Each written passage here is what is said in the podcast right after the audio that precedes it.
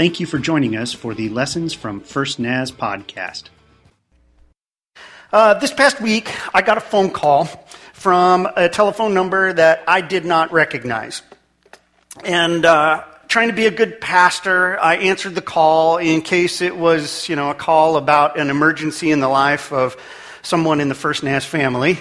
And I was rewarded for that diligence with a, uh, conversation with a telemarketer. Uh, yes, yes. Um, uh, shout out to all you telemarketers like Joel. Yeah. Uh, the woman on the other end had a very happy voice, and she asked if she could speak with Heather. No one named Heather lives here, I said, but before I could hang up the call, the woman said, Well, I may have the wrong name, but I don't have the wrong number because I'd like to talk with you about supporting blah, blah, blah with a generous monthly gift. I was pretty impressed with how she did her job. And I listened until she was done with her short spiel, and then I answered with my usual response, which is uh, we give to a number of charities already and are happy with the ones that we've chosen, so no thank you. And my new friend on the other end didn't miss a beat. She said, Well, I certainly understand that, so I'll just get out to you a one time contribution commitment card instead. And I'm sure we can count on you for that. So, what's your uh, address and telephone number? I told her she already had my telephone number, and I neglected to give her my address. Now, I know that that lady was really just working hard, just doing her job, trying to make a living, so I let her down pretty easy. But don't you just hate it when somebody calls and acts like they care about you when what they really care about is just making a sale? Or how about the high pressure sales techniques that make you feel like you're a jerk if you say no? My wife will tell you that I am an easy mark for those people, and I think she's wrong. But I do occasionally subscribe to some magazines that I have no interest in whatsoever, so maybe she's right. Yeah. In, in, all, in all fairness, in all fairness, the last person who came to the door to sell me a subscription had one arm. You are not saying no to a little boy with one arm when he asks you to buy a magazine, okay? So, yeah. As I was thinking about all of this, you know, the, the high pressure sales and all of that the other day, I, uh, I, I turned to my daily Bible reading. And right now I'm reading from the Bible's New Testament book titled First Corinthians. And in the part of the letter that I was ready to read that day, Paul made some rather potent claims about his own preaching. Essentially, he promised that he would not be a telemarketer or uh, the ubiquitous used car salesman of American TV and movie fame. And all of a sudden, it dawned on me that I need to be able to make that very same claim. The problem is, I'm a rather passionate person, and um, for the most fact, I enjoy being passionate quite a lot because it means that when I'm joyful, I'm really joyful. And when I'm excited, I'm really excited. And when I love, I love deeply. But it also means that when I get ticked off, mm, I have a struggle. I have to watch myself, or I'll get my mouth all fired up, and then I start hurting people. So while I usually experience passion as a good thing, I do have to admit that at times it has been a bit of a double edged sword in my life.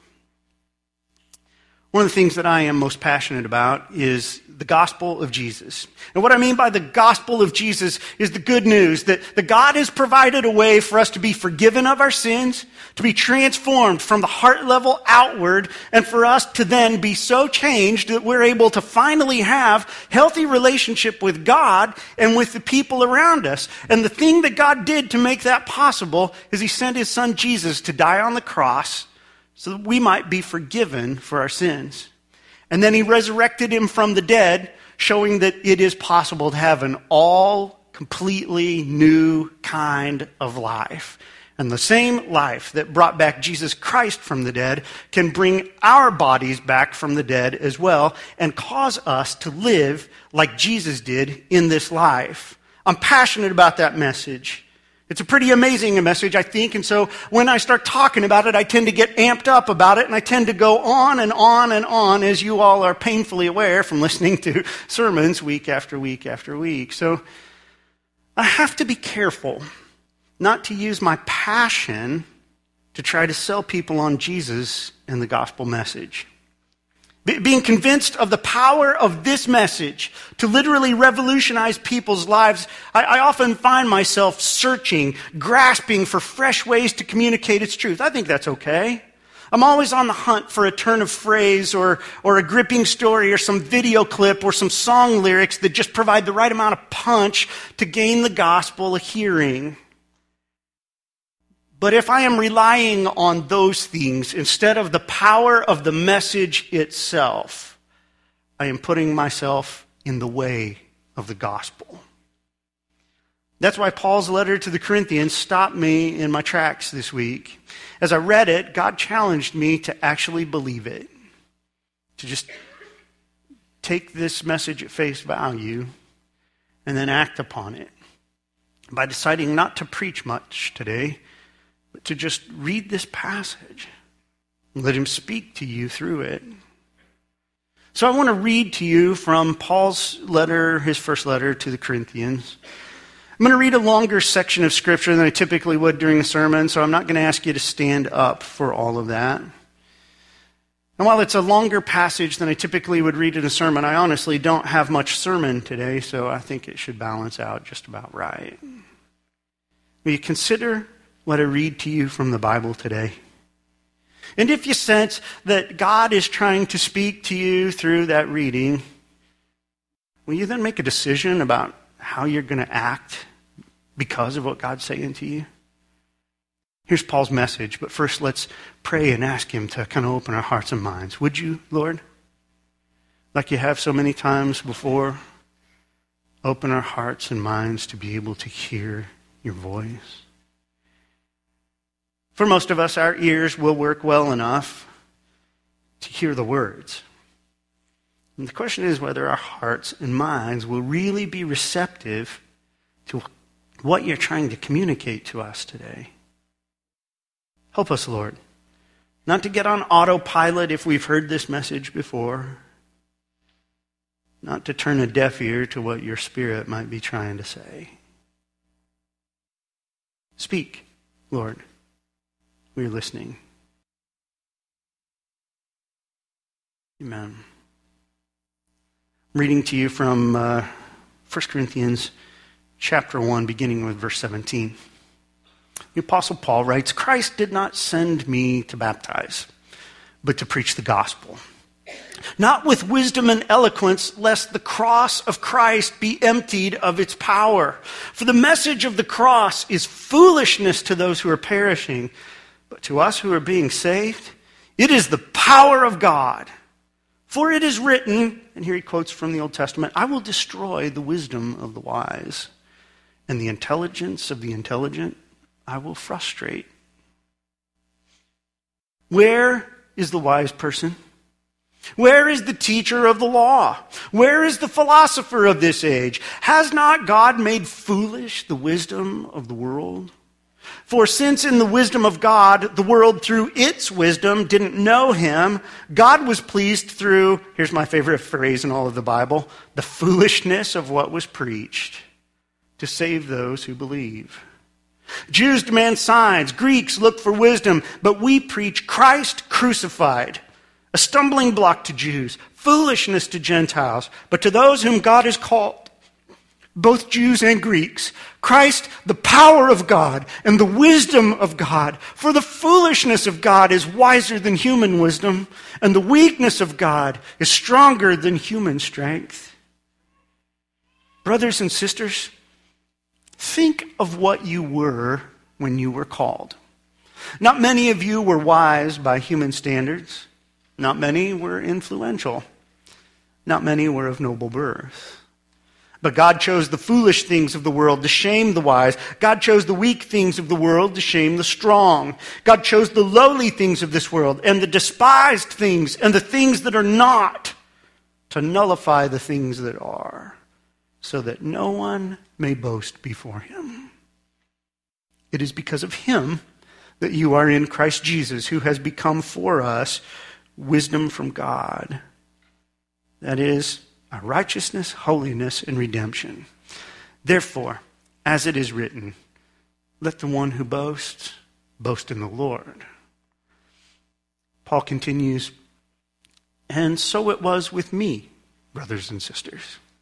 When I came to you, I did not come with eloquence or human wisdom as I proclaimed to you the testimony about God. For I resolved to know nothing while I was with you except Jesus Christ and Him crucified. I came to you in weakness, with great fear and trembling. My message and my preaching were not with wise and persuasive words, but with a demonstration of the Spirit's power, so that your faith might not rest on human wisdom, but on God's power. We do, however, speak a message of wisdom among the mature, but not the wisdom of this age or of the rulers of this age who are coming to nothing. No, we declare God's wisdom, a mystery that has been hidden and that God destined for our glory before time began. None of the rulers of this age understood it, for if they had, they would not have crucified the Lord of glory. However, as it is written, what no eye has seen, what no ear has heard, and what no human mind has conceived. The things God has prepared for those who love Him, these are the things God has revealed to us by His Spirit. The Spirit searches all things, even the deep things of God.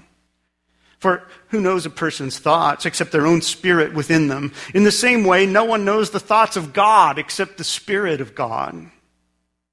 What we have received is not the Spirit of the world, but the Spirit who's from God, so that we may understand what God has freely given us. This is what we speak not in words taught us by human wisdom, but in words taught by the Spirit. Explaining spiritual realities with Spirit taught words. The person without the Spirit does not accept the things that come from the Spirit of God, but considers them foolishness and cannot understand them because they're discerned only through the Spirit. The person with the Spirit makes judgments about all things. But such a person is not subject to merely human judgments for who has known the mind of the Lord so as to instruct him? But we have the mind of Christ. This is the word of the Lord.